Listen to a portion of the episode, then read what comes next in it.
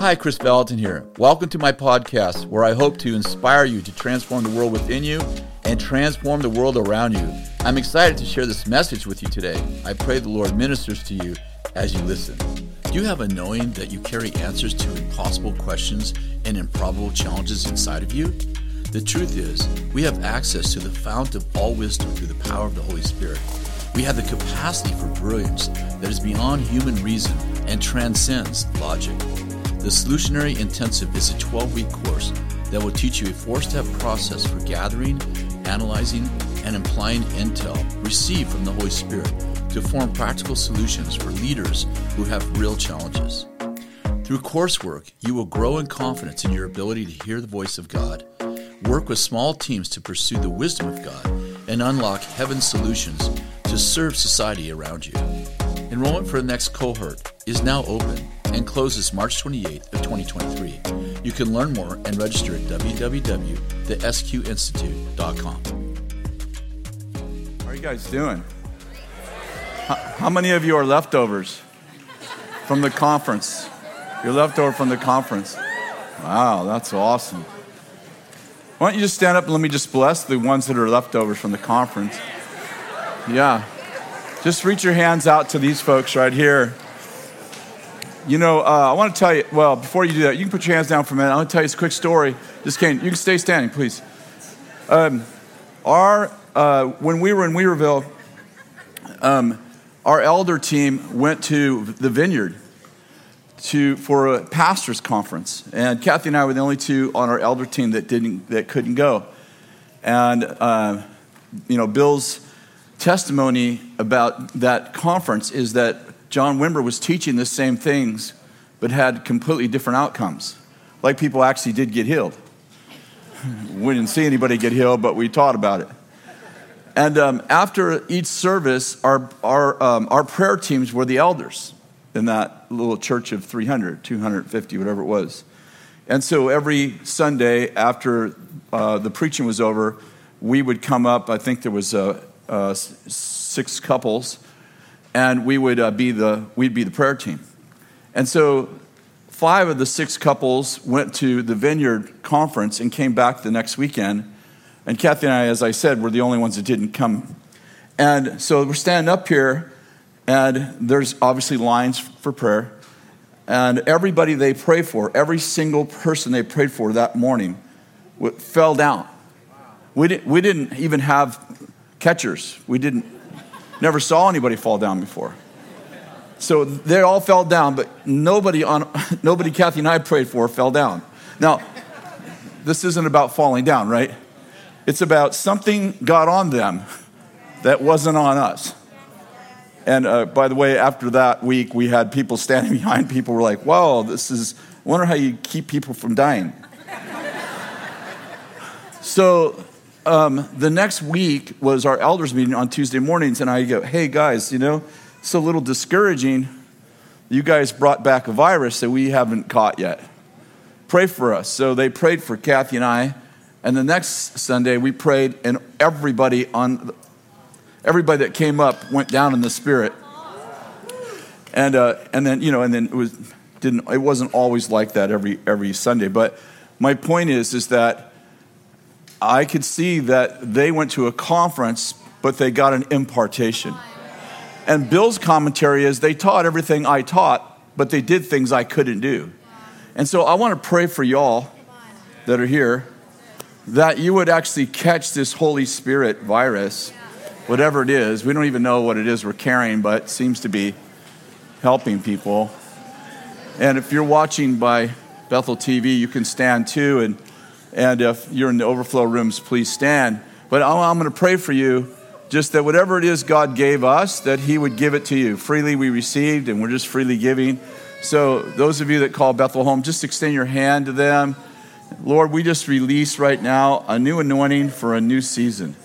In Jesus' name. And Lord, we pray that when they get on the plane, things would happen on the plane. I mean, in the plane, not you know, it would be good, smooth sailing, but flying, I guess.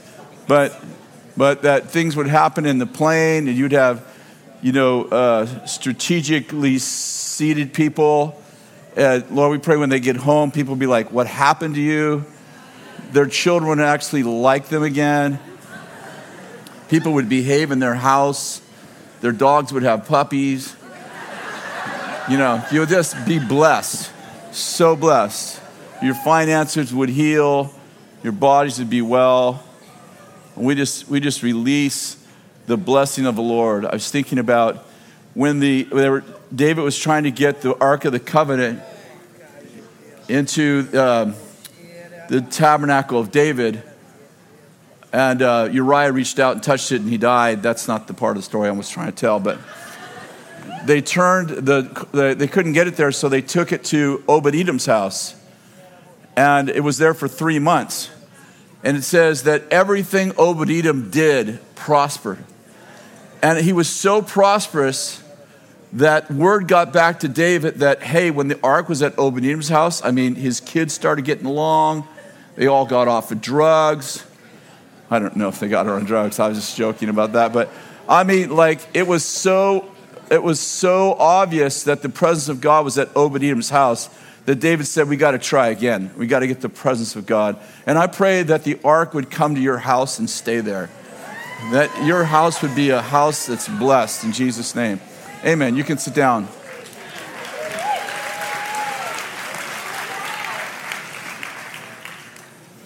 I have a, um, I know, I have a teaching, but I also have this other stuff I got.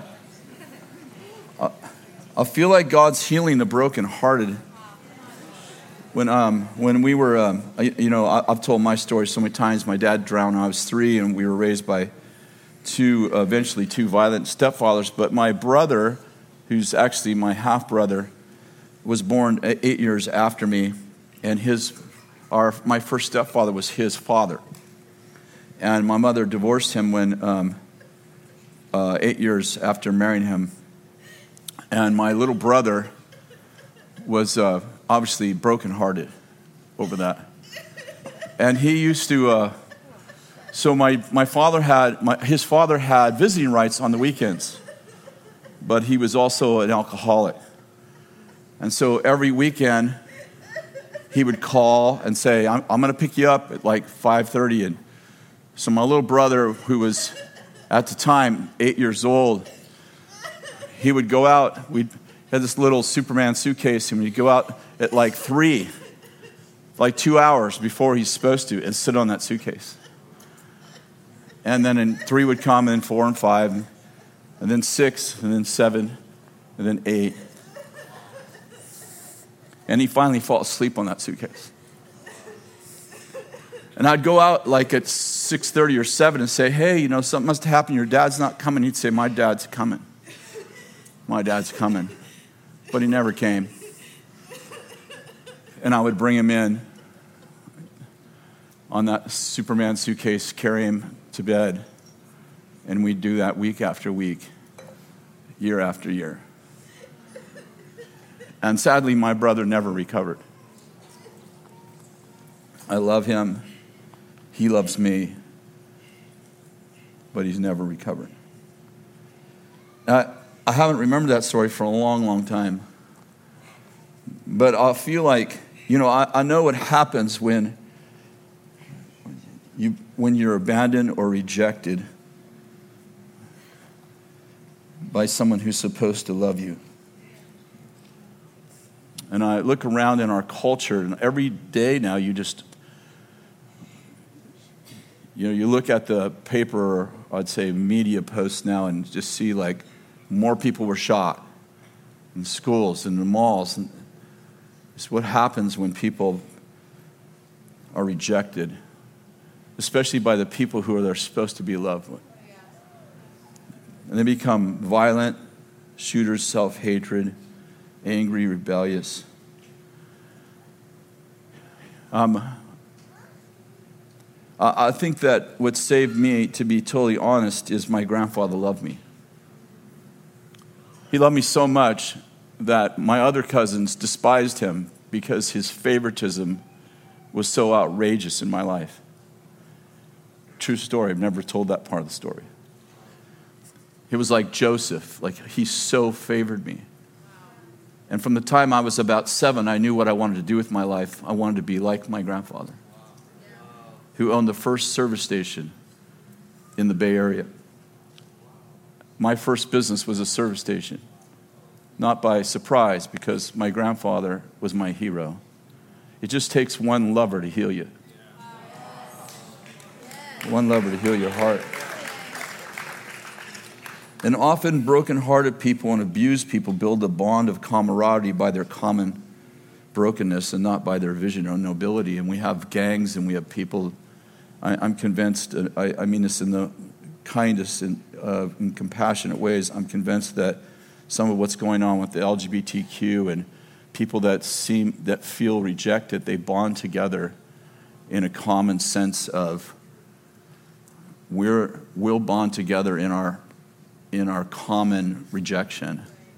And we'll build a bond against the people who rejected us.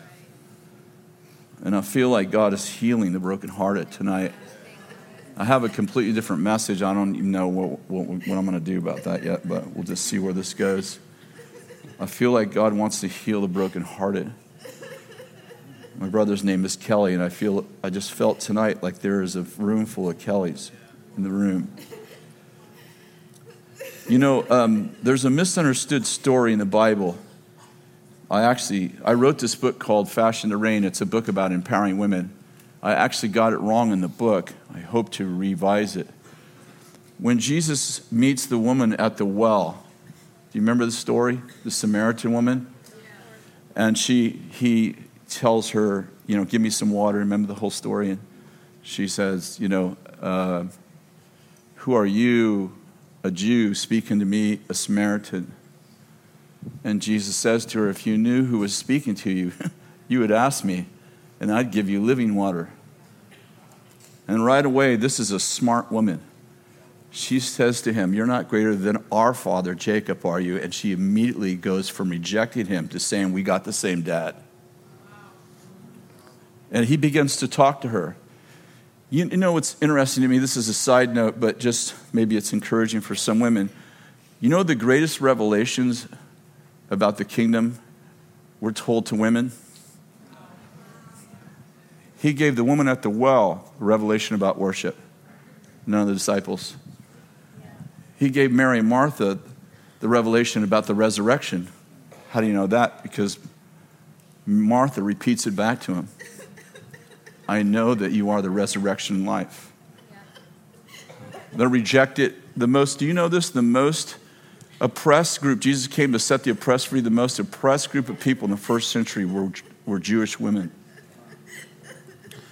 Anyway, the part where I'm going is he says, Go get your husband. Remember this part? And she says, I have no husband.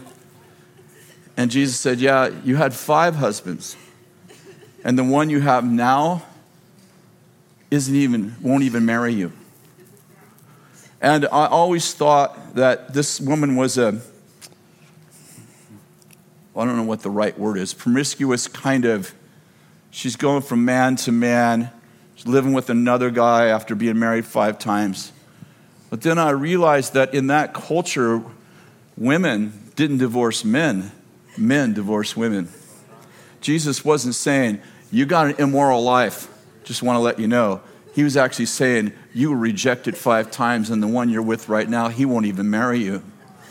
Jesus wasn't connecting with her sin, he was connecting with her rejection. He was saying, They may have all rejected you. The guy you have right now won't even connect with you, but I see you. I see your brokenness.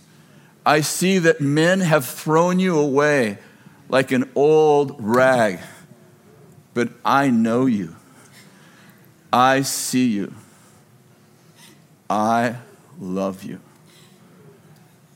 And I believe that God wants to heal the broken heart tonight. I know what it is to be brokenhearted. I know what it is to be the only kid on the team on the, on the playground that nobody wants to play with. I know what it's like to have a fantasy friend because you don't have a reality Father. And if you're brokenhearted, I just want you to stand.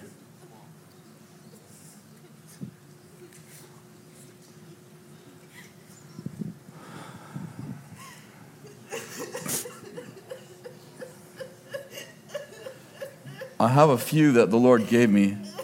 God's restoring the heart of a woman who has four kids and your husband ran off with another woman seven months ago. That's you. If you're in the room, please stand. We're going to pray for you.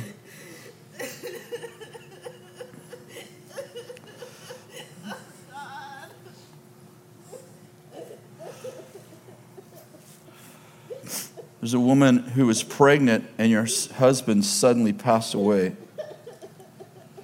I don't know who that is.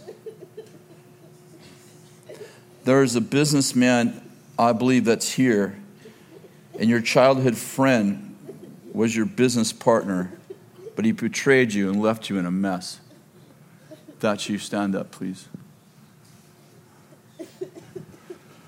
And I believe that the Lord wants to heal these men and women.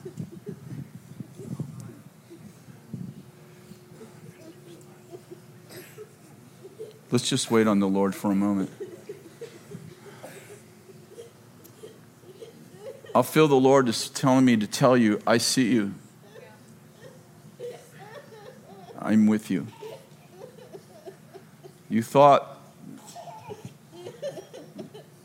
you thought that I rejected you too, but the Lord's like, I don't reject you.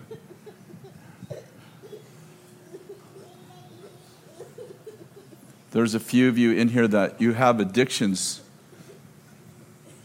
because you've tried to drown your pain. We all know what that's like. And the Lord is even breaking your addictions right now. He's breaking your addictions to alcohol and to drugs and to porn. Lord, I just release healing right now over this room. I pray, God, for your spirit of freedom to rest on these people. I saw your heart like a mirror that someone dropped and it just shattered.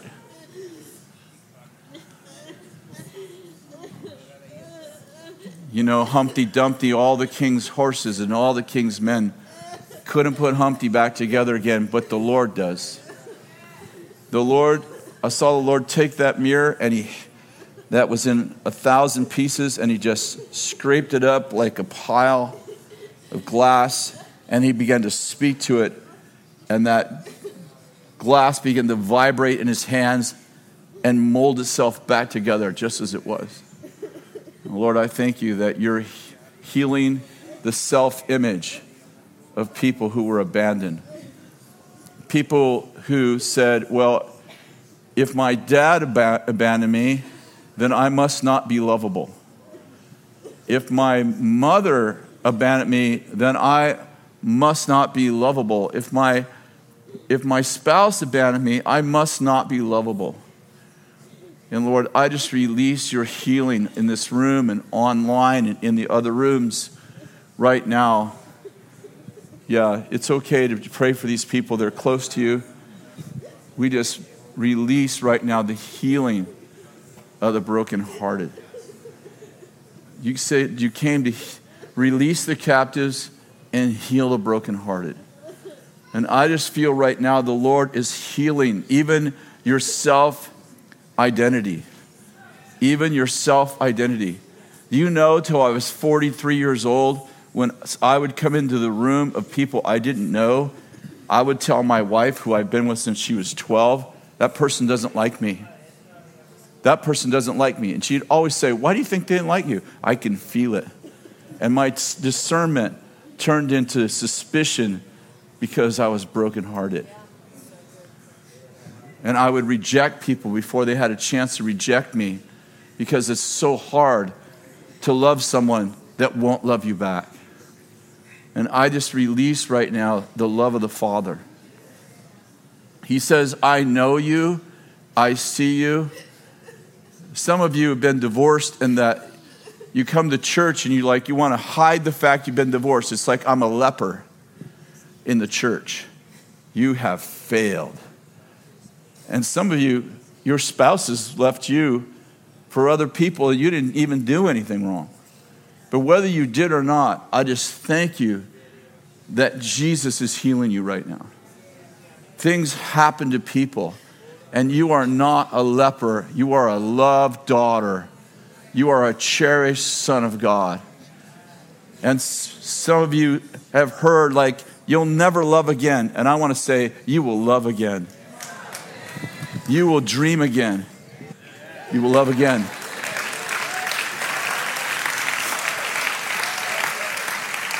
You will love again. I heard someone say just now in their spirit, yes, but it was my fault. Jesus forgives you, and He's healing your marriage. He's healing, He's healing your heart. Let me say this I don't know if He's healing your marriage. Some of you, He's healing your marriage.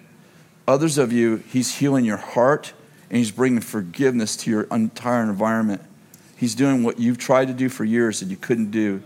And I just want to say, you love again. You can love again. You can't, you're no longer under the curse of your bad behavior. Jesus is stepping in and saying, I forgive you. Maybe you're the person who committed adultery and you're like, I'm so sorry, but it's been so many years and my wife, my husband, they're remarried, and God's stepping into your situation and say, I forgive you. You're released. You're, you're forgiven. And I just bless you right now in Jesus' name. May the Lord heal every person who stood tonight. May He heal your broken heart. And may you go home like the Samaritan woman who said, I'm going to go tell the whole city what Jesus did for me.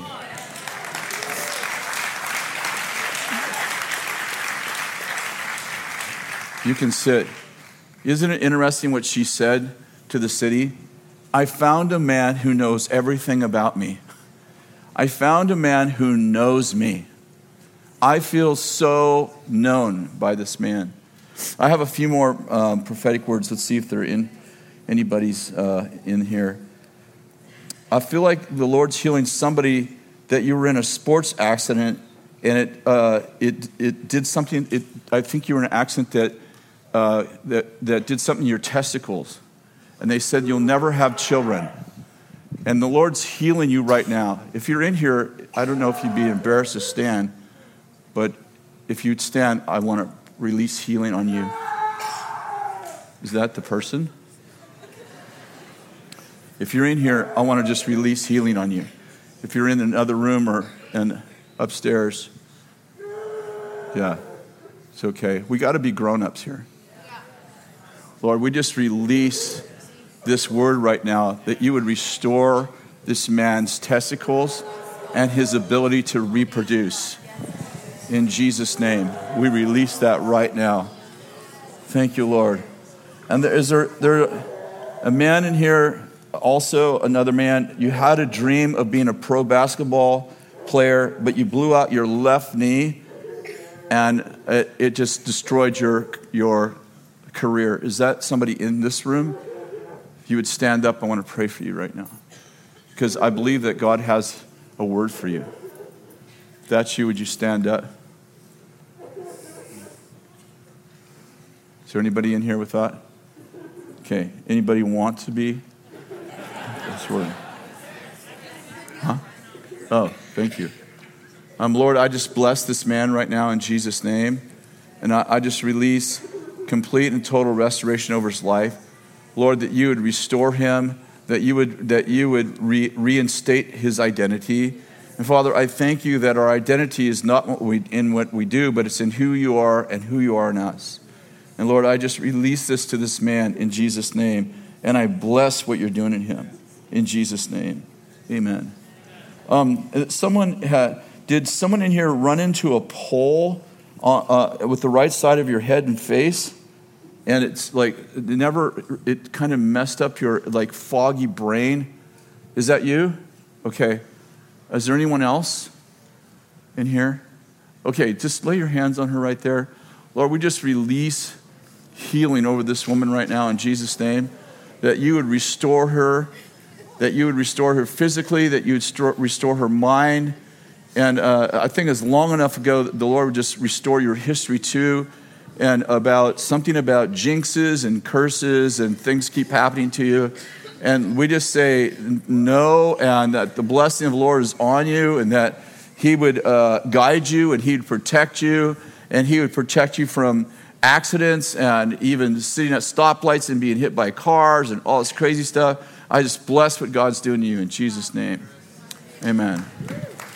Waiting for time. Um, I, am supposed to pray for this person. I believe I'm, it's another man, but is there a businessman in here? Your childhood friend ran away. Uh, like you did business together, but then he betrayed you and left you in a financial mess. I'm supposed to release financial blessing on you. Would you stand, please? Um, you know uh, it, it, about magnets, right? You take two magnets and you put them like uh, one direction and they attract, and you turn them the other way and they distract. And I saw the Lord flipping the magnets so that wealth is attracted to you. And uh, oh, you too. Good. And uh, I'll, I'll finish with him, then I'll get you personally, okay? And I saw the Lord tell me that over the next 17 months, everything that was taken, lost, stolen, that that's going to be returned to you. And then by the 18th month, you're going to start getting double interest on it. And so I bless what the Lord's doing in you financially. And uh, I, I think there's like a forget, like maybe you've already done this. So if this is not you, then you can just go. But I feel like there's like a forgiveness that's supposed to be released through you to your friend. Like I feel like even though he betrayed you, I feel like you're supposed to just, if maybe if you've done this already, then it's all cool. But write him a letter or pick up the phone and I feel like this is your act of faith. Like, I forgive you. You don't owe me anything. Jesus uh, has, is paying me back. And, uh, and I just release that to you in Jesus' name. And um, I, uh, I see that whatever happened with that friend, it's like a whole fallout of other people. And I feel like there's a, there is a spirit of restitution and reconciliation on you. And I bless what the Lord's doing in you and on you. And I feel like there's another idea coming that's better than your first idea by tenfold. It's better, like, you're gonna be like, I'm so glad we, that, I'm not in that anymore because this is amazing. And I feel like Ben was talking about dreams uh, on, on, the, on the um, trailer there and I feel like you're going to have like a dream. Well, it's you're not going to actually be asleep. So I'd say a vision that the Lord begins to interact with you and he gives you this idea that opens up the door and then you're going to have a relational connection with somebody that helps that idea to happen. So you're going to have the right person and if this is the right time, it's the right idea and then there's going to be like finances that flow in it from the person that you connect with who's going to be a good partner with you. And I, and I bless what happens to you over the next three years that, the God, that God restores it. He restores this whole community of people that you, I don't know if you've been ostracized or something in that, in that group, but I just bless what God's doing you in Jesus' name. Amen. That's a good word.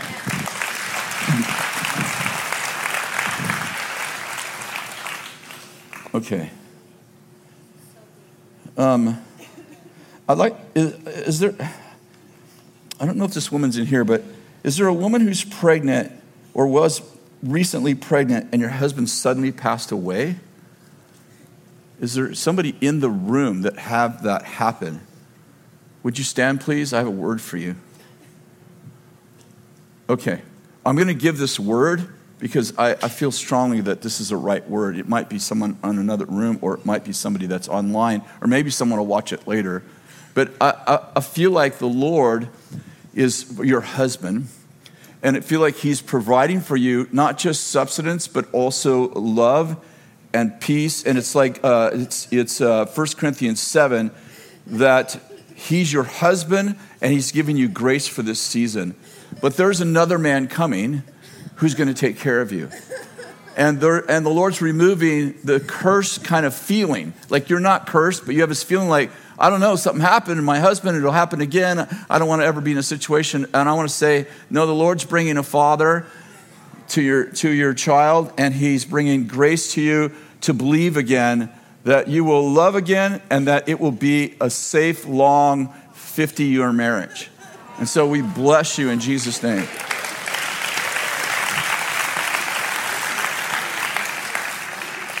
That's a good word. Um, uh, uh, is it okay to keep going? I don't know. Okay.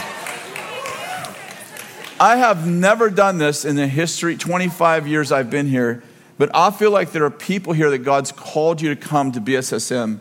I heard this morning that God's just calling you out of your boat. And I feel like there's a bunch of you like, I don't know how I'd fund that. I don't know how I'd do that. But I think we're supposed to pray for you. Would you stand if you're in the room? What? Yeah.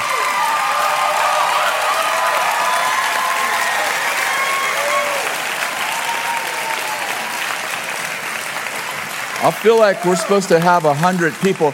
Hey, listen, uh, some of you are older. Like, we want old people. We want really old people like Bill. We want younger people like me. And really young people. Now, on a serious note, we have last year we graduated an 80 year old. We have we, we want we, we have worked hard for 25 years to have the multi generational school where there's young, middle age. You know, get the whole idea. But I just believe that that I have faith that God's going to do something to provide for you. You know, money and uh, you know you got kids. We have several people in our school that have four kids. I mean, they're just like left everything to come my wife, I, I, don't know if you, this crowd knows this, but my wife has Parkinson's. And uh, we, we ended up interacting with this neurologist that's a believer. This is like four years ago. Her name's Karen. She lived in the, on the, uh, in the, in the um, middle America. I'm trying to think of what the city, what, what state, Indiana. And uh, she's one of the top neurologists in the nation. She was in a, a group with five other, four other people and her daughter came here, got so touched that Karen and her husband and all of her kids quit their practice and moved here. Yeah, she went to two years of school ministry and just opened a practice last year here. And so I just want to say, you can do this. If God's called you, He's provision. God is provision. So I just release faith on you. People are standing in the other room. I release faith on them. People are standing and on online, we just say yes and amen. We pray that God would provide. We pray that you would be able to leave your boat and follow Christ, that this would be a radical departure, not just for you, but for your kids, for your family. Some of your kids come to BCS. By the way, BCS teaches kids the supernatural. Well, it teaches them how to spell. I know, I never learned either one in school. But anyway, so we just bless what God's doing in you. We bless the faith of you just even standing and saying, Yeah, that's God's calling me. Okay, you can sit. God bless you guys. You know, there's four or five couples that didn't stand when I was walking around this week. I saw you in school, and I'm like, You're supposed to come too. So, those of you that didn't stand, the Lord says, You should have stood but there's no condemnation. Sometimes you don't think you're supposed to come, but because you're anyway. But the Lord goes, "Yeah, I'll, talk to you tonight in a dream." Turn to Isaiah six, please. I gave this a little title tonight. The Jesus Revolution is coming to a city near you. I've shared part of this message. We'll just see where it goes tonight. Isaiah 6, verse 1. Lord, we pray that you would bless this word tonight. It would be deep in our hearts.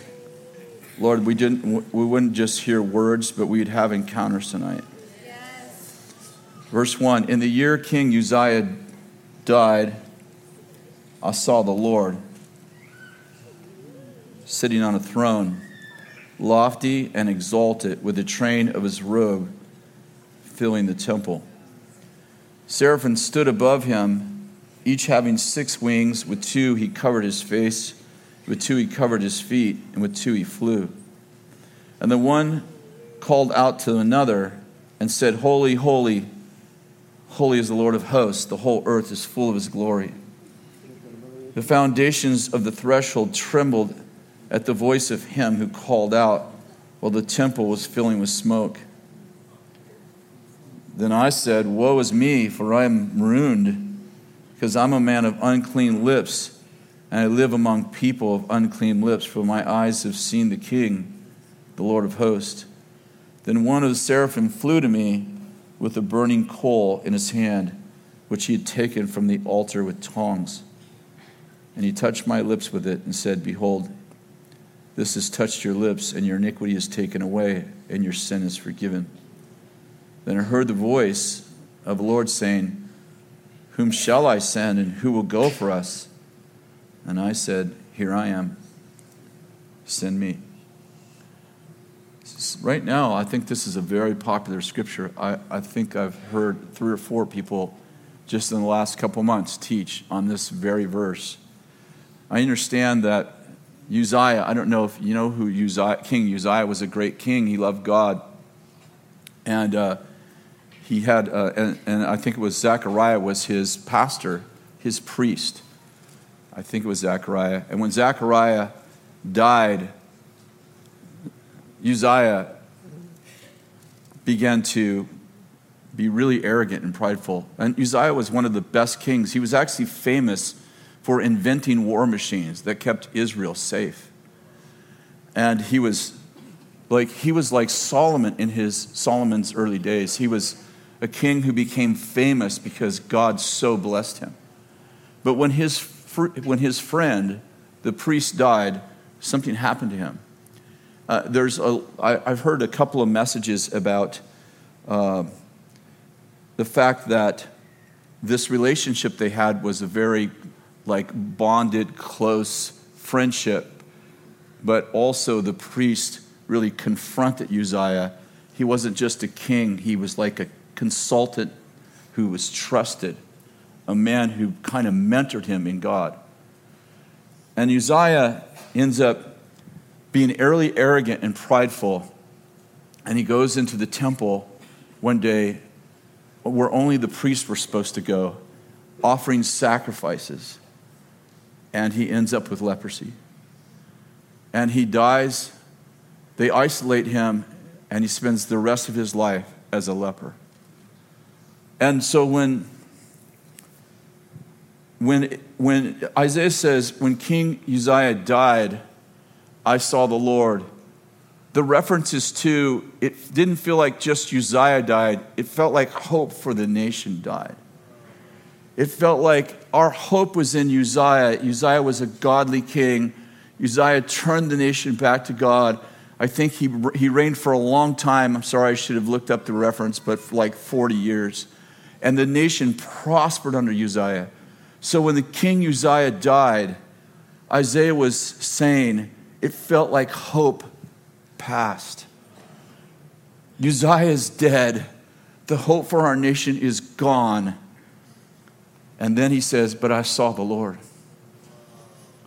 And he was high and lifted up, and the Lord begins to speak to Isaiah. And immediately, Isaiah's first response was, I'm a man of unclean lips. and I live among a whole people of unclean lips. One of the messages I heard just a few weeks ago on this, that my friend was saying, I don't think he was talking about I cuss.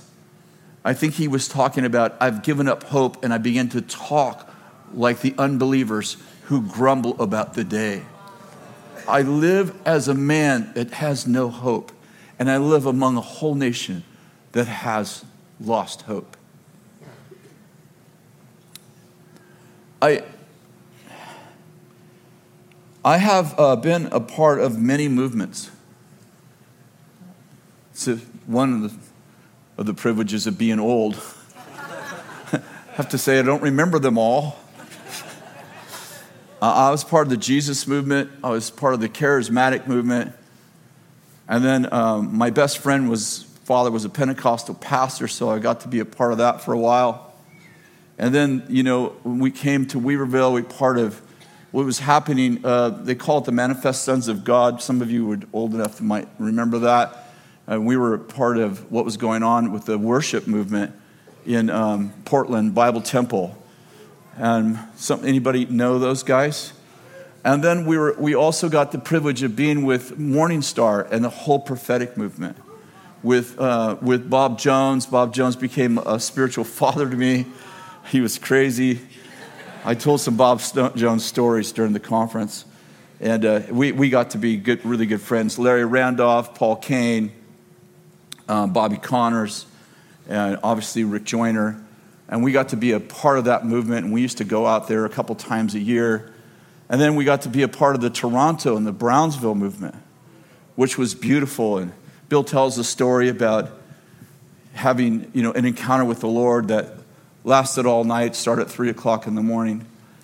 Uh, I, I, don't, I, I very seldom tell a story. Actually, I wanted Kathy to come tonight and tell a story, but we were, uh, when they came back, when uh, Bill and Beni went to Toronto, they were the only two that went originally. They just the two of them went because they heard about the craziness there. I don't even remember if they told us they were going.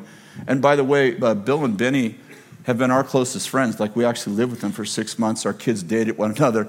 we thought we were going to be Johnsons, but it's okay. We got 12 grandkids, and we're working on that right now. We were, we were, we've been very close. We've been with Bill for 45 years. And so they went to Toronto and they came back, and Bill didn't say a lot about it at first.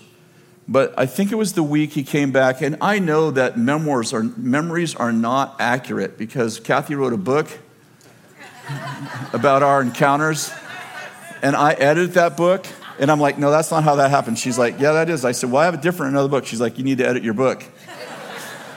So, uh, uh, you know, I, I know that your memory is not perfectly accurate. But I think it was, the, it was a, right soon after Bill and Beni came back that Kathy was our main worship leader for a lot of years in Weaverville. And one Sunday, after Bill and Beni had gotten back from Toronto, she was leading worship, and spontaneously, she fell over the keyboard. Like, my wife is like the non emotional, like, I'm the one who cries all the time. I have menopause. When she went through menopause, I cried. and I had night sweats with her. Like, she's non emotional woman. She falls over the keyboard and she's laughing hysterically. We'd never seen anything like that. And our, you know, our church of like 200, uh, just like everybody knows her, right? Like by this time, we've been there already like 15 years. So they're looking like, like, did she have a stroke? What happened? And she's, and she's laughing hysterically. And Bill reaches over and flips the switch off for the keyboard. And I'm like, I'm like four rows back. We're in the theater with bolted down seats on a slant. And I'm like, what? What just happened to my wife? And of course, my kids are all there, like, what happened to mommy? I'm, I have no clue what's going on right now. And she's like completely drunk. Only person in the whole church. Completely drunk. Laughing hysterically, and so, you know, I have to carry her to the car. And we put her in the car, and she's, I remember for this part, it was football season. All the guys come to my house, watch the 49ers play, and she cooks for us. So it ruined the whole season. Because she would be on the couch laughing, even when like the quarterback got sacked. She's still laughing. That, that ain't funny. So you know, we did that, and, and, like every time the presence of the Lord would show up anywhere, like it didn't have to be in church, she would just instantly fall on the ground laughing. This went on for like over a year. Well, we go, so, so on uh, Tuesday is our elders meeting. So I get to the elders meeting, and Tom, one of my our closest friends who's in our home group, he's angry. And he's like, that's not God and he's arguing that it's not God, and he's getting like he's got he's stayed up all night, you know, finding all these scriptures. And I'm like, you know, like, I'm glad it happened to me because I would be with Tom. Except for it's my wife who's continually drunk at my house. And Bill, you know, Bill doesn't argue. Bill doesn't argue. Bill just kind of looks at you like, you always feel stupid. like, Bill has this weird, like, you guys don't know Bill very well. Like, Bill has this way of looking at you without words that makes you feel like he said a whole bunch of words. the whole team on the front row knows what I'm talking about. He'll just like, and this is totally off subject, but I remember having this dialogue for two hours one day. This is a passionate dialogue with our senior leadership team. I don't know how many people were in the room, like 12 or 14. And we were talking about how to build our church. And Bill's sitting there quietly, just looking at us. Like literally, he didn't say a word for an hour and a half. And finally, I thought, well, maybe I should inspire him. And I said, Do you have anything to say? And he said, I don't want to build a big church. I just want to build big people. I'm like, that's what that would be my point, the point I was trying to make. Our leadership team knows, right? This is like, this is it right there. I'm like, it would have been nice if you would have said that up front, and then we wouldn't all feel stupid. So Tom says, "Well, I, I don't feel like that's the Lord," and I, you know, I got, and he's reading all these scriptures about you know false prophets and about false teachers and uh, false experiences and you know all this stuff and I don't know encountering donkeys. I don't I don't even know what he's saying. And, you know, and I'm getting angry, not because I have a theological argument, but because my wife, you're talking about my wife, you know? So, anyway, we get to church next, so that was Tuesday. So on Sunday, we're just worshiping, and you know, my, you know I'm, I'm like, baby, you know, turn it, yeah, get away from the keyboard if this happens again. and in the middle of worship, we have, now I got to explain this part to you. We're in the theater, I said this. This, we're on, the seats are all on a slant, and they're bolted down and, they, and they're the kind when you get up, they pop up. So there's, there's not very much room between the seats, right? So, right in the middle of worship, we're like 30, 40 minutes into worship, the Holy Spirit falls on Tom, only on Tom. He's six foot four and skinny, and he falls down between the seats and he doesn't have like the laughter, he has full on electrical current going through his body and he's going, like this is a highly educated, cerebral, brilliant man, and he's on the floor, and he is his knees are hitting the bolted down seats. And he's three, three rows in front of me, and I get up and I walk over to him, and he's laid out on the floor, and his children have moved to give him room, and his wife, and I go, I don't feel like that's the Lord. And he looks up at me and he goes, Shut up, Vallotton. and the next Sunday, the only people touched in the service was his two daughters, and they both went home drunk. So for a year, every time I saw Tom, I go, I don't think that's the Lord. That was our greeting. I don't think that's the Lord. I don't think that's the Lord. I don't think that's the Lord.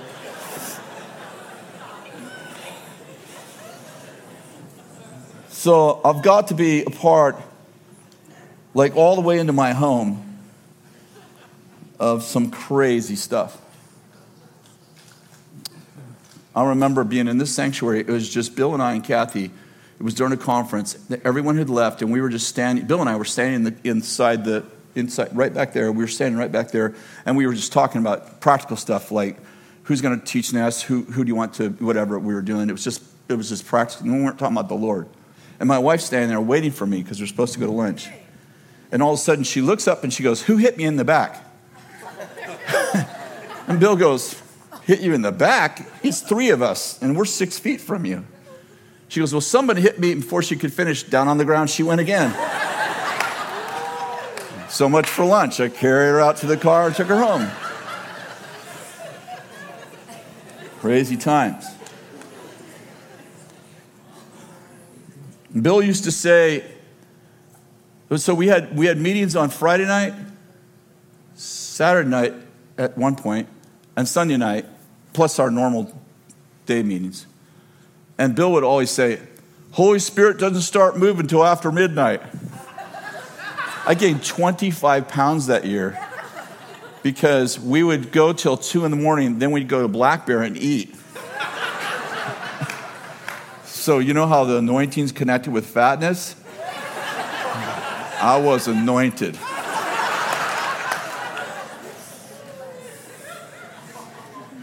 And I, have seen a lot of people touched by the Lord. I can tell you, I've carried out, oh, I don't know. Again, memory's not accurate because it's over a long period of time, but at least 100 people have carried out in trances.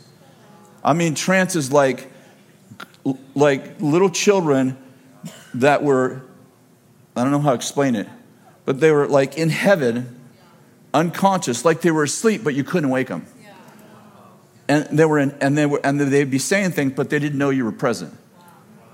I've carried so many of them out, wheeled them out in wheelchairs, Holy Spirit ministering to them.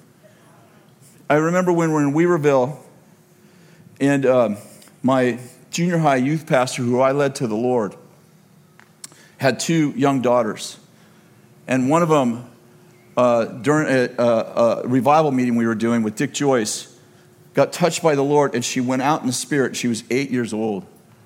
And she was completely gone, like a, in a trance. And she was describing heaven while she's out. And we picked her up and we put her in her car, in his car, and they put her to bed. And she was talking all through the night in a trance. Finally woke up at like 8, 9 o'clock in the morning. She was in a trance like 8, 9, 10 hours, 12 hours. Um, so, so, uh, so I, I have the privilege of a long history of watching different revivals and how it affects, infects people and cultures, and sometimes how it doesn't, if I could say that. That, that little girl that got carried out, my junior high youth pastor, he's an atheist, doesn't believe in God today. Neither does his daughter, who was. Sometimes we say if someone had an encounter, it would change their life. And I want to say sometimes it does, and sometimes it doesn't. Sometimes it does, and sometimes it doesn't. And what I'm getting at is that what you do with what you get matters. I, I want to tell you that some of the worst charactered people had some of the longest and most continual manifestations, like during the renewal. I mean, you get to know people when you're in a small town, and you get to know people when there's only a thousand people here, and you're with them for hours every week, and you realize, like, that person is a chronic liar, beats his wife, mistreats his children, comes here and lays on the floor, has powerful manifestations, and goes home and it doesn't improve his home. Now, listen, I could tell you hundreds of stories in which people had an encounter and turned their life around. Hundreds. But I'm sharing with you something for a reason. What happens to you matters, but what happens in you matters more. What you do with what you receive matters more. I was in, I was, I was in, uh, I don't want to tell you where, but you would know this place. One of the main revival centers during the renewal. I was two blocks from the church and had never been there. And I stopped at a service station two blocks from the church, not knowing, you know, this is before GPS. So, you know, you have a map and you're like, here somewhere.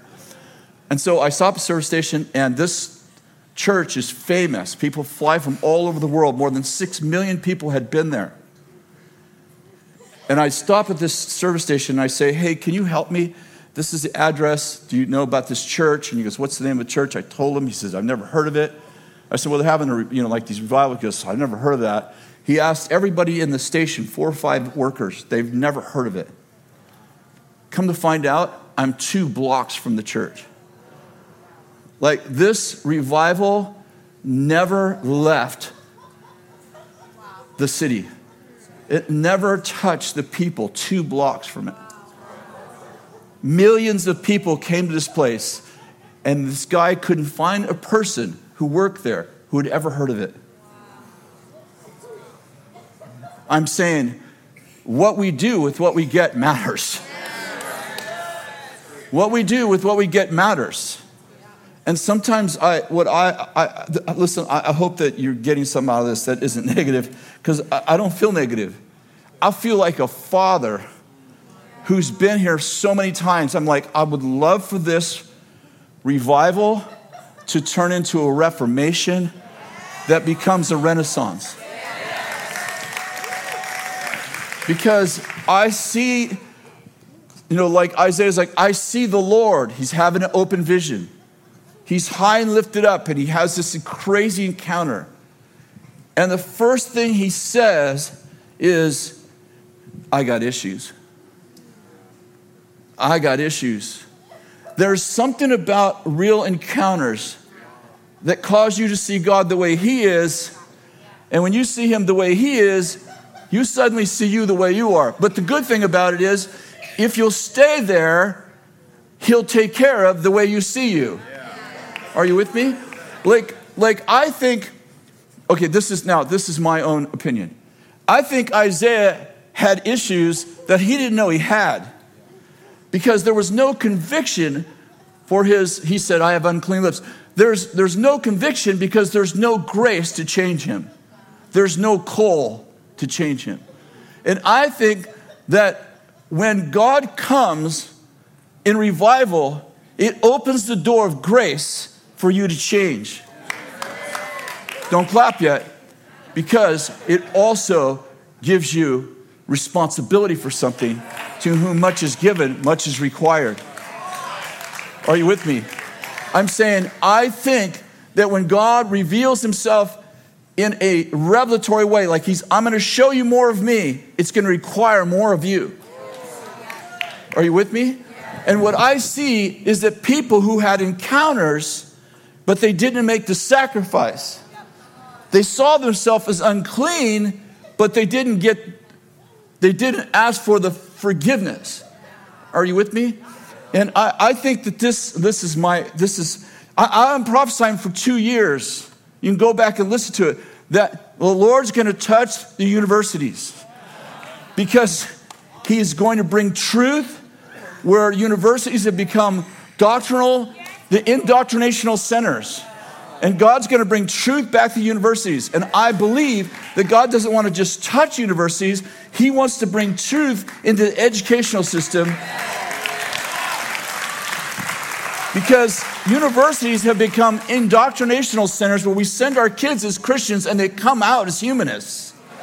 We send them in there as holy and noble and they come out with other things going on. And I believe that the Lord wants to restore truth and I think that he's going to take this coal, are you with me? And he's going to put it on the lips of our educators, of our principals. Here's a big one. He, he's going to put it on the Office of Education at the highest level of government. And we're going to see a shift in truth. There's a Jesus movement coming to our universities that isn't just about falling and shaking. But by the way, I love falling and shaking. Like everything I'm saying is good, but it's, it's God. Like, I love, you know, I was sitting with a newspaper lady this week, and she's a, um, she's a, she's questioning reality. And she's like, why the gold? And why the feathers? And why the, and I'm like, I don't know. All that stuff happens. but what matters to me is that people leave change. I love people. I want to see people changed. Are you with me? So I'm like, I'm seeing the. Is it Ashbury? Is that how you say it? Asbury. I know it's wrong, but I, Asbury, and, and, you know, that's the beginning of several, right? I mean, we're going to see, this is going to get really big. This is going to be like the coronavirus in the Holy Ghost on steroids. It's going to spread.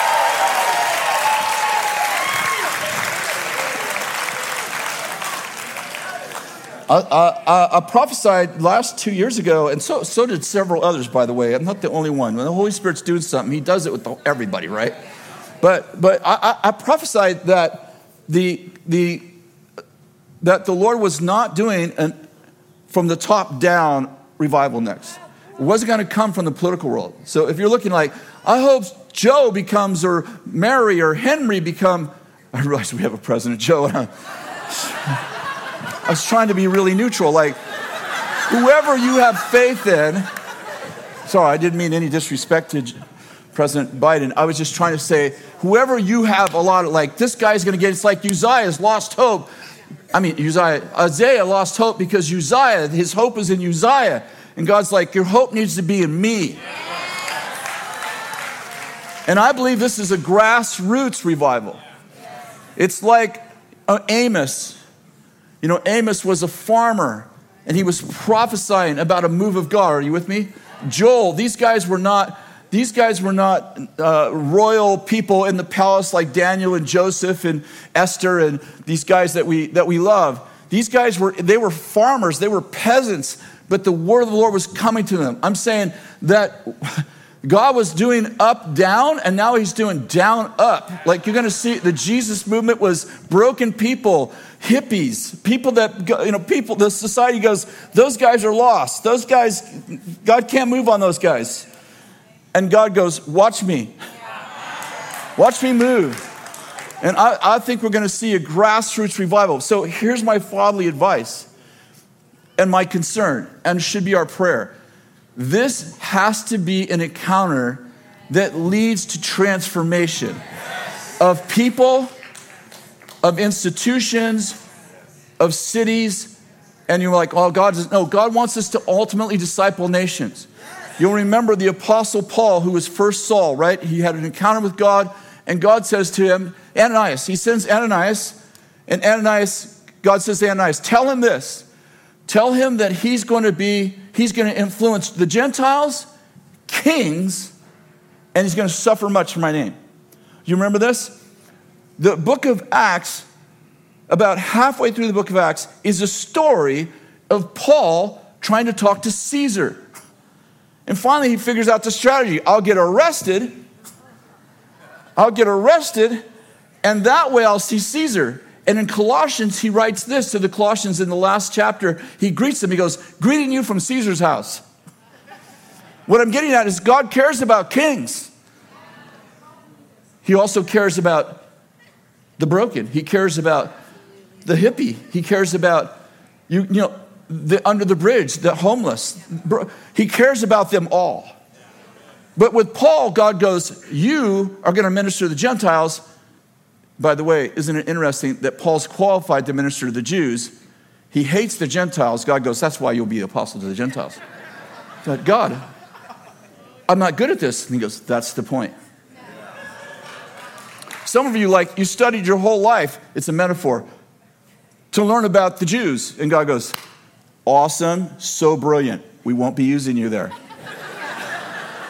I love this. You know, you, you take this academic test that tells you where your strengths are, and God goes, That's awesome. We love those strengths we gave you. We won't be using you there. And God goes, You're going to get a job doing this. And you're like, That's not what I'm good at. He goes, I know, that's what I'm good at. It's not about you showing up, it's about me showing up. I remember I was standing right in the back of that right back there, right at the wall, and it was during a conference, and this uh, was after or right before a conference started, right before the session started. I was just standing back there greeting people. This lady comes up to me, and she's she's an older lady, and she's she's shaking, and she goes, "I have a word for you. I'm so scared to give it to you." This is like 20 years ago. I said, "What is it?" She goes, "Oh, I'm so scared." I'm, lady, just give me the word. There's an anointing on you like C.S. Lewis, and you're going to write books, and God says He's going to give you revelation. And, and I'm, I'm, like trying to not laugh. You know, when somebody's like, oh, you know, so cute, but that ain't me word, you know? And so she kind of looks at my face, and I said, you know, abruptly, like, oh gosh, I must have got it wrong. I said, oh, no, you know, we believe in miracles, but it'd be a miracle because I can't type, I can't write, you know, I, uh, I can't spell. And then a year later, the, I'm sitting at my desk just messing around, and the Lord says, Okay, you're going to write a book. so be good. I'll, I'll tell you how bad my spelling and my skills were when I started. So the Lord told me to get a computer and start writing. So I, someone taught me how to use Word, and, but I, have never typed before. So I kind of like, boop, boop, boop. I use all my fingers because I know you're supposed to, but. And I'd written like a chapter or two, and Kathy got up, and she and I used to get up early to do it. She's we had this little spot that I did it in, and she comes up and she she's standing behind me, so I'm trying to act like I actually know what I'm doing. I, faster, and she watched me for like 10 minutes, and then she goes, "Hey, when that little box pops up, and you you you it asks you if you want to save this, you're pushing yes." I'm like, yeah, it keeps popping up. And I push the yes and it goes away. And she's like, that's spell check. and it's asking you if you want to spell the word the way you spelt it wrong. And so for the next two years, I had all these words that would, re- would actually, I would spell something a little bit different, but then it would show me the, the word spelt wrong that I put in, I want to say this. And then would underline it like it was spelt wrong, but I'm like, well, must be good. Pretty bad. But the Lord uses you where you're not good. And then I was going to get a degree, and the Lord said to me, a guy, the, the inner university said, they're going to give me a, they're going to give me a um, honorary degree. So I, I, did, I went through the process. I got one month from getting it, and the Lord said to me, "You never asked me if you're getting a degree." I said, "Could I get one?" He said, "No." If you got a degree, people think you can do this, and we both know you can't. And he said, You're supposed to be a sign and a wonder. When people look at you, they're supposed to go, If you can do it, anyone can do it. Okay, back to the message. I'm old enough to be concerned that the encounter turns into clean lips and ascending. And I'm old enough to know that because you think it should doesn't mean it does. That's my point. So I believe that what we're getting here to, tonight, what we got in the conference, what you're getting on Sundays, what you're getting when you go back, what's going to happen with the, with, the, uh, with the revival that's springing up all over the place, I think that this is supposed to be a lasting revolution and not just a touch from God. And so I, I believe that there's something powerful happening, and I think that it's important for us to, if you're, if you're a father or mother in this renewal, I'm talking a long time, if, if you're a father or mother in this renewal, I think it's important that you pastor this and shepherd it. One of the things I think happened during a spontaneous move of God is people stop pastoring it. They think, well, God's doing this all by himself, don't touch it. And I'm like, well, don't control it. Don't control it. And, and, and, and do be led by the Spirit. Like, let the Holy Spirit move and don't, don't quench the Spirit. And, and, and, you, know, you know what I'm trying to say? Like, like, let the Holy Spirit move, but don't think you have no responsibility because you do. Our teams have done an amazing job. I'm so proud of Leslie and Barbara, and I'm missing all these folks right up here. All these guys. Like, I'm so proud of them because I've watched them learn from what we did right and also what we did wrong. And I'm watching the Holy Spirit fall in, the, in nights in our, in our SLT. I can't even tell you how many times in the last year and a half that we're in a meeting, in our senior leadership meeting. We have this agenda. We're going through all the stuff we have to do. And then the Holy Spirit falls, and we're like, okay, agenda aside, sit together on the floor, often laughing, praying, Lord, if there's anything you want to do or say, and just waiting to see if there's where should the banks be in the river so that it goes somewhere. Okay, good word. Okay, I, I want to, uh, there is uh, something else I want to say. So, Matthew 3, why don't you turn there? I had an encounter with the Lord. I've shared it now a couple times. I, I wasn't going to share it at all. I didn't share it for months had an encounter with the Lord about three, four months ago. It's really simple, but I was just about to go to sleep, and the Lord said, I, have a conversa- I want to have a conversation with you. I'm like, What is it? He said, I don't want you to cuss anymore. I'm like, Lord, I've done that for 68 years. like, I don't want you to cuss anymore. And he gave me Isaiah 61.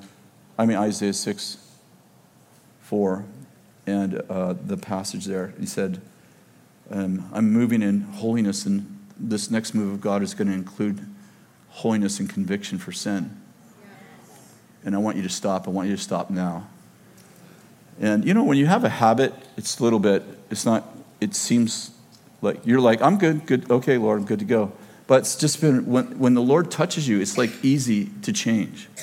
When He doesn't, I'm not saying you shouldn't change, but discipline's a lot harder than obedience. In Matthew chapter 3, verse 1, says, Now in those days, John the Baptist came preaching in the wilderness of Judea, saying, Repent, for the kingdom of heaven's at hand. For this is the one referred to by Isaiah the prophet when he said, The voice of one crying in the wilderness, Make ready. Everybody say, Make ready, make ready. the way of the Lord, make his path straight. And John himself had a garment of camel's hair and a leather belt around his waist, and his food was locusts and wild honey. And then Jerusalem was going out to him, and all Judea, and all the district around the Jordan, and they were being baptized by him in the Jordan River as they confessed their sins. But when he saw many of the Pharisees and Sadducees, who were, you know, his dad's friends, his dad was the chief priest one year, coming for baptism, he said, You brought of vipers, who warned you to flee from the wrath to come. Therefore, bear fruit of keeping repentance, and do not suppose that you can say to yourselves, We have Abraham as our father. For I say to you that these stones, that God from these stones, I'm sorry, I say to you that from these stones God is able to raise up children of Abraham. And he goes on to give them a longer rebuke. Um,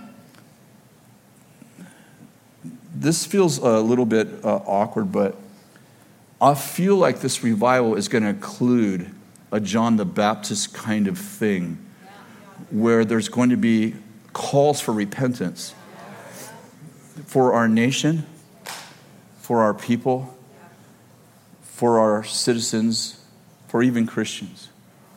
I believe God's called us higher. I believe no matter where you're at, God's called us higher. Like when I say repentance, you're thinking like, yeah, this guy needs to repent. And I'm actually talking about you. I'm actually talking about you and me.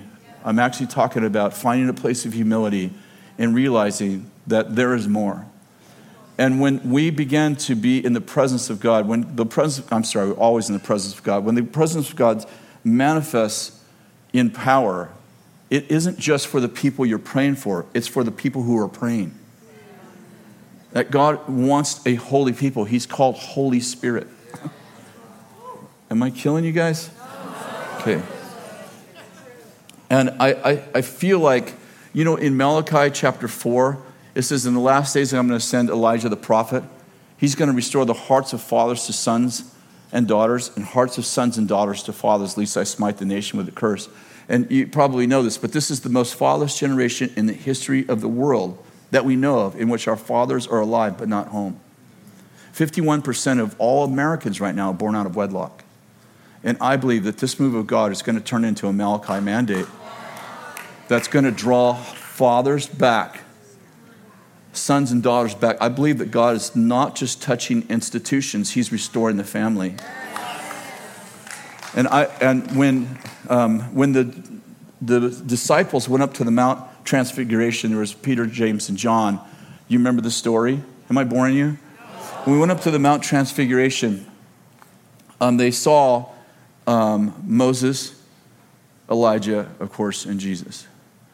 And it's interesting why they saw Moses, Elijah, and Jesus, right? Because Moses represents the law and Elijah represents the prophets.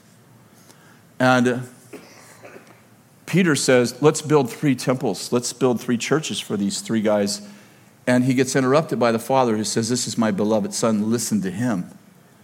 It's interesting when they come down from the mountain, they don't ask about Moses, they don't ask about the voice, but they ask about Elijah. And they say, um, the scriptures say Elijah's coming, and Jesus said, Elijah has already come, but they didn't see him. They didn't know him. And it says, disciples knew he was talking about John the Baptist. And he says, but he'll come again. He's already come. It was John the Baptist, but he'll come again. And I think that this is the craziest thing I've preached in a long time. I just have a feeling that John the Baptist has to come. He prepares the way for a Jesus movement, and the preparing of the way is repentance. It makes the crooked places straight and the rough places smooth. John the Baptist had the anointing of Elijah according to Jesus. And every time I write this on social pages, go, we don't need Elijah, we need Jesus. And I'm like, I'm just quoting Jesus. Yeah. So you need, your, your beef was with Jesus, not me. I'm quoting Jesus. Because Jesus is the one who said he came and, and the disciples knew it was John, but he'll come again. And I believe that there is a John the Baptist slash Elijah, however you want to say it. We all know it's the Spirit of God. Holy Spirit, right? There's only one Holy Spirit coming, and that that revival is a revival that's actually calling people out of sin and into a righteous life. well, here we go. Uh, I, I, I, those of you that are clapping, remember, he may visit you and say, You're a man of unclean lips. You're a woman of unclean lips. I don't want this anymore. I don't want that thing anymore. I don't want you to watch that thing anymore. it, it isn't just do's and don'ts, though, it's about a clean heart. It's about a clean heart. And don't be surprised if we start heal. oh, gosh. Well, I don't like this kind of preaching, but I, I, don't be surprised if there's some hellfire and brimstone kind of preaching. Now, I don't, I, I don't want to be that preacher. I, I, I've preached one message on hell in 25 years, but I think that the fear of the Lord is going to be injected in this movement. And I think people have to realize that there, you have a free will, but there are consequences to your free will that are eternal. That you have 100 years or so on this earth, or let's say 70, whatever it is. It, it, hopefully it's longer for you. But the point is, is that this is, this is practice for eternity. And what you to, do today is set you up for the next billion years. So this on this side matters. What you do here, you only get one chance at this part. And people are like, you, we've got people saying, well, God, you know, God loves people, wouldn't send them to hell. Jesus died so that you wouldn't go to hell. He said, over my dead body will you go to hell. I mean, he set everything up so you don't even have to do it by your works. But you can still step over. You still have a free will. Again, you know, people like, well, God, if you if people encountered God, they would serve him. Well, one third of the angels, the angels encountered God for how many billions of years or hundreds of years? We don't know, thousands of years. And one third of the angels, like encounters don't necessarily change you. Like you have a will. That will matters. What you do with what you get matters. Are you with me? So I, I, believe that God's raising up the Elijah, John the Baptist, call it whatever you want. It's the crooked way straight, rough places smooth. And I, am not talking about, you know, I, don't even know what I'm talking about.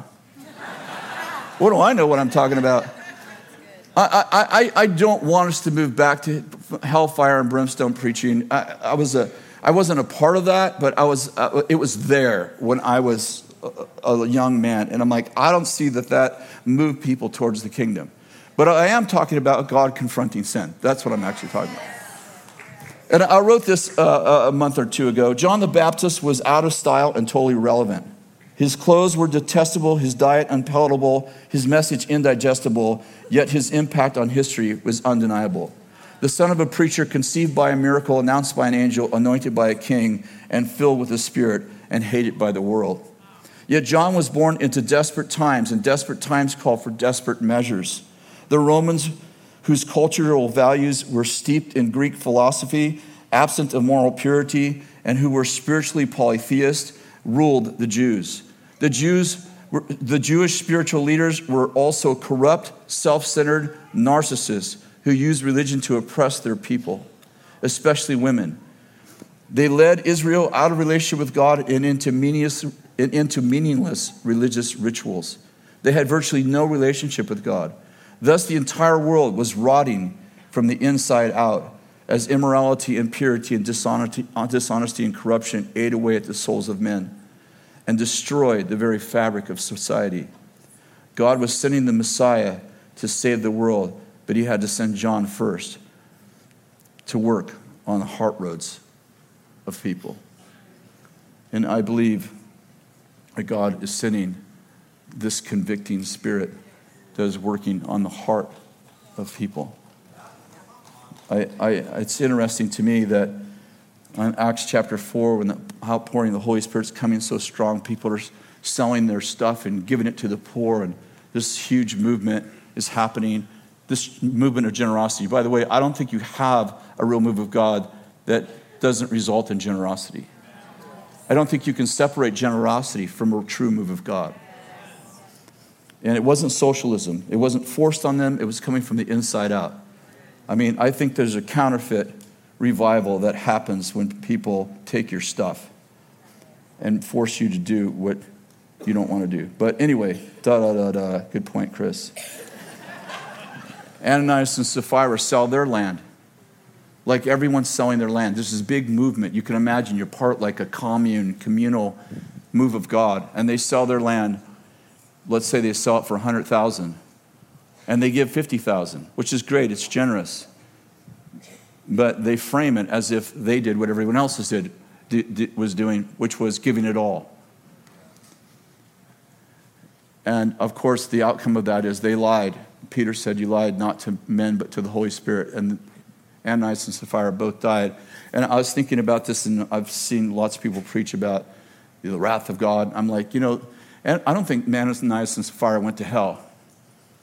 I just think there was such a pure movement that God did not want hypocrisy to live in the movement at all. I don't think it's that they lied, I think it's when they lied. I think they lied when the Holy Spirit was moving in purity. When he required all and they pretended to give all, but they didn't give it all. And Peter said to them, Listen, when, before you sold it, it was yours. Like you didn't have to sell it. And after you sold it, the money was still, like he's saying, you could have gave half, it was fine but you wanted to look as if you were doing what everyone else was doing. And I think Peter's like, we are sick of 400 years of Pharisees who pretend to be righteous, fit in with righteousness, and at the same time, they are dead man's, they're, they're whitewashed tombs full of dead man's bones, and we are not going to let you breathe that into people. I am with you, but I'm really not with you. I'm doing what everyone else is doing, but I'm really not doing what everyone else is doing. And I think that this is a part that I, I believe that the Lord is moving powerfully with us, but it's going to require humility, honesty, and transparency. Metaphorically speaking, if you're not ready to sacrifice all, just be honest. I'm not ready to sacrifice all. just be authentic and real. Real with God, real with the people around you. And I think that, you know, when God's moving powerfully on people, people want to fit in. People ask all the time, like, well, I think people, some people just fall down. I just think they, yeah, whatever the fathers and mothers validate, other people will do that need attention. It's not because they're evil, it's because they want to be connected. How many know there's always real stuff happening with the fake stuff, and there's always fake stuff happening with the real stuff. But I think that the Lord wants to release His Holy Spirit on us. Okay, you can stand.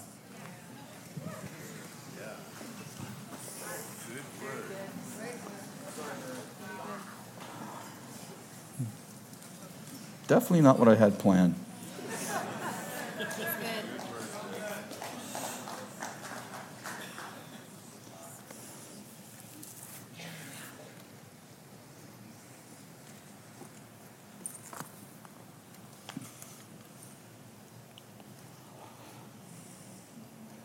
What I've noticed in my life, in my relationship with the Lord, what He's required of me is to be honest and authentic with Him.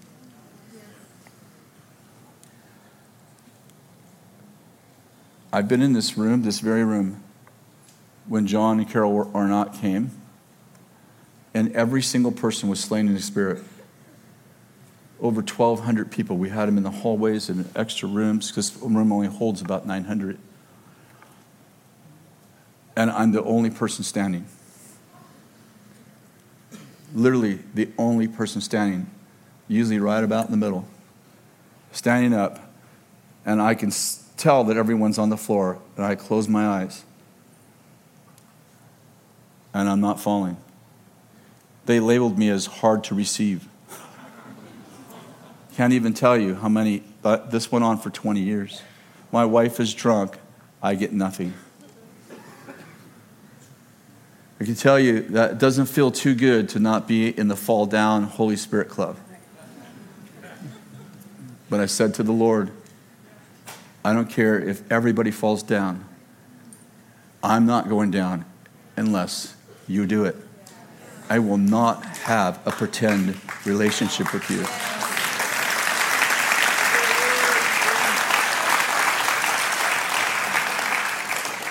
I just feel so much like the most important thing is to be authentic, to be honest with the Lord. I remember that Carol Arnott sat at my seat for three hours and put her finger right here and prayed for me. What was really weird is after that, people fall down when I pray for them, but I still don't. so I feel like I have the designated driver anointing. Statue of Liberty, here I am. Holy Spirit moves. And um, I'm so, so thankful for whatever the Lord wants to do. It doesn't have to look like your neighbor, right? Like when the Holy Spirit fell on Solomon, he got smart. When he fell on Samson, he got strong. When he fell on Bezalel in the, he was the first person ever filled with the Spirit. He learned how he, he suddenly could carve in silver and gold and work in fabric. Like it's it's whatever the Holy Spirit's doing in you, it's all good. It doesn't have to look like what your neighbor has. If the Holy Spirit touches you and you shake and fall down and cry, that's awesome. If nothing, if you feel nothing, I want to propose something still happening to you. It's just as profoundly as powerful for the people who have no manifestations. And I, I propose you are having a manifestation, it's just not a physical one. So I just bless you right now. I just, why don't you just put your hands out like this? I don't even know how to end a meeting like this. Holy Spirit, I just pray for your, your fire to fall on this group of people. Lord, I pray that you would release your Holy Spirit over us. Lord, if there's areas in our life that you want to you want change, Lord, I thank you that in your spirit there is freedom. There is freedom from stuff that we don't like about us that you just want to lift it off of us. There are, there's freedom from addictions and things we say, words we use, places we go, things we watch. Lord, I love it when you're convicting us because when you convict us, you give us strength to change. And I bless this night in Jesus' name as a night where you shepherd your people. And I thank you for what you're doing across our nation, and may it spread to all the nations of the world.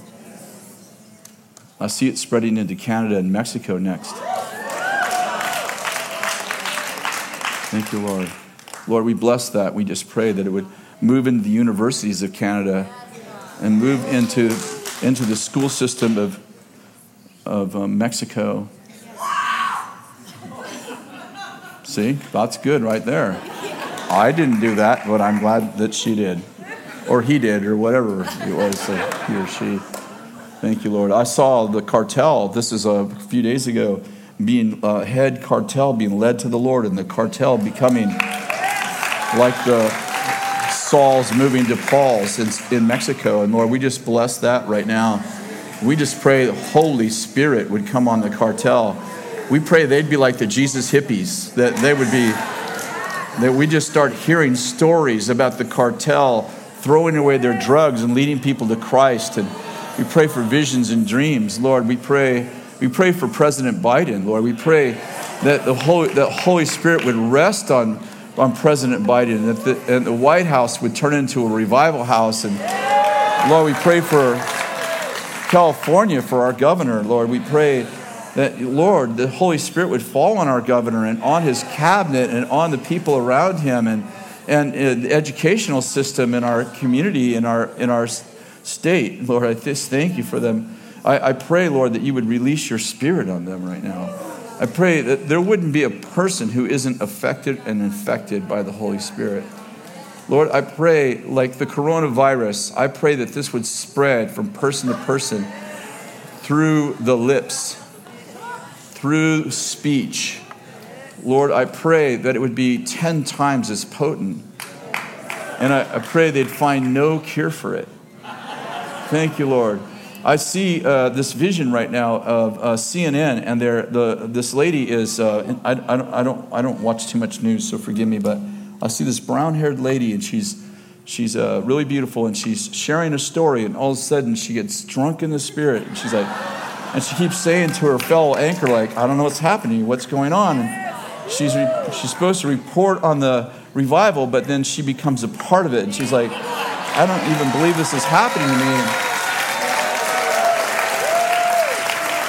I see them like cut, cut, cut. And they're like, no, let it roll. And, and I, I, I, just, I feel like these, uh, I feel like there's people that we've said, these people are outside of the salvation. Like they're outside. Like the Jews thought the Gentiles were outside. And we often think the opposite political party is outside. We, we think there's certain people that are outside. Like if God did that, it'd be like an extraordinary miracle. And God's like, those are the ones I'm going after. I'm going after the people you said can't get saved, won't get saved. And Lord, I, I see uh, CNN coming and doing a report here. I see them bringing a camera crew, and I see them camera crews on the ground, and Holy Spirit's moving on them. And and and and they're like, uh, uh, "Can you help us with the cameras? We're, we're having problems with our, with our camera crews." And Lord, I just release right now Holy Spirit on the media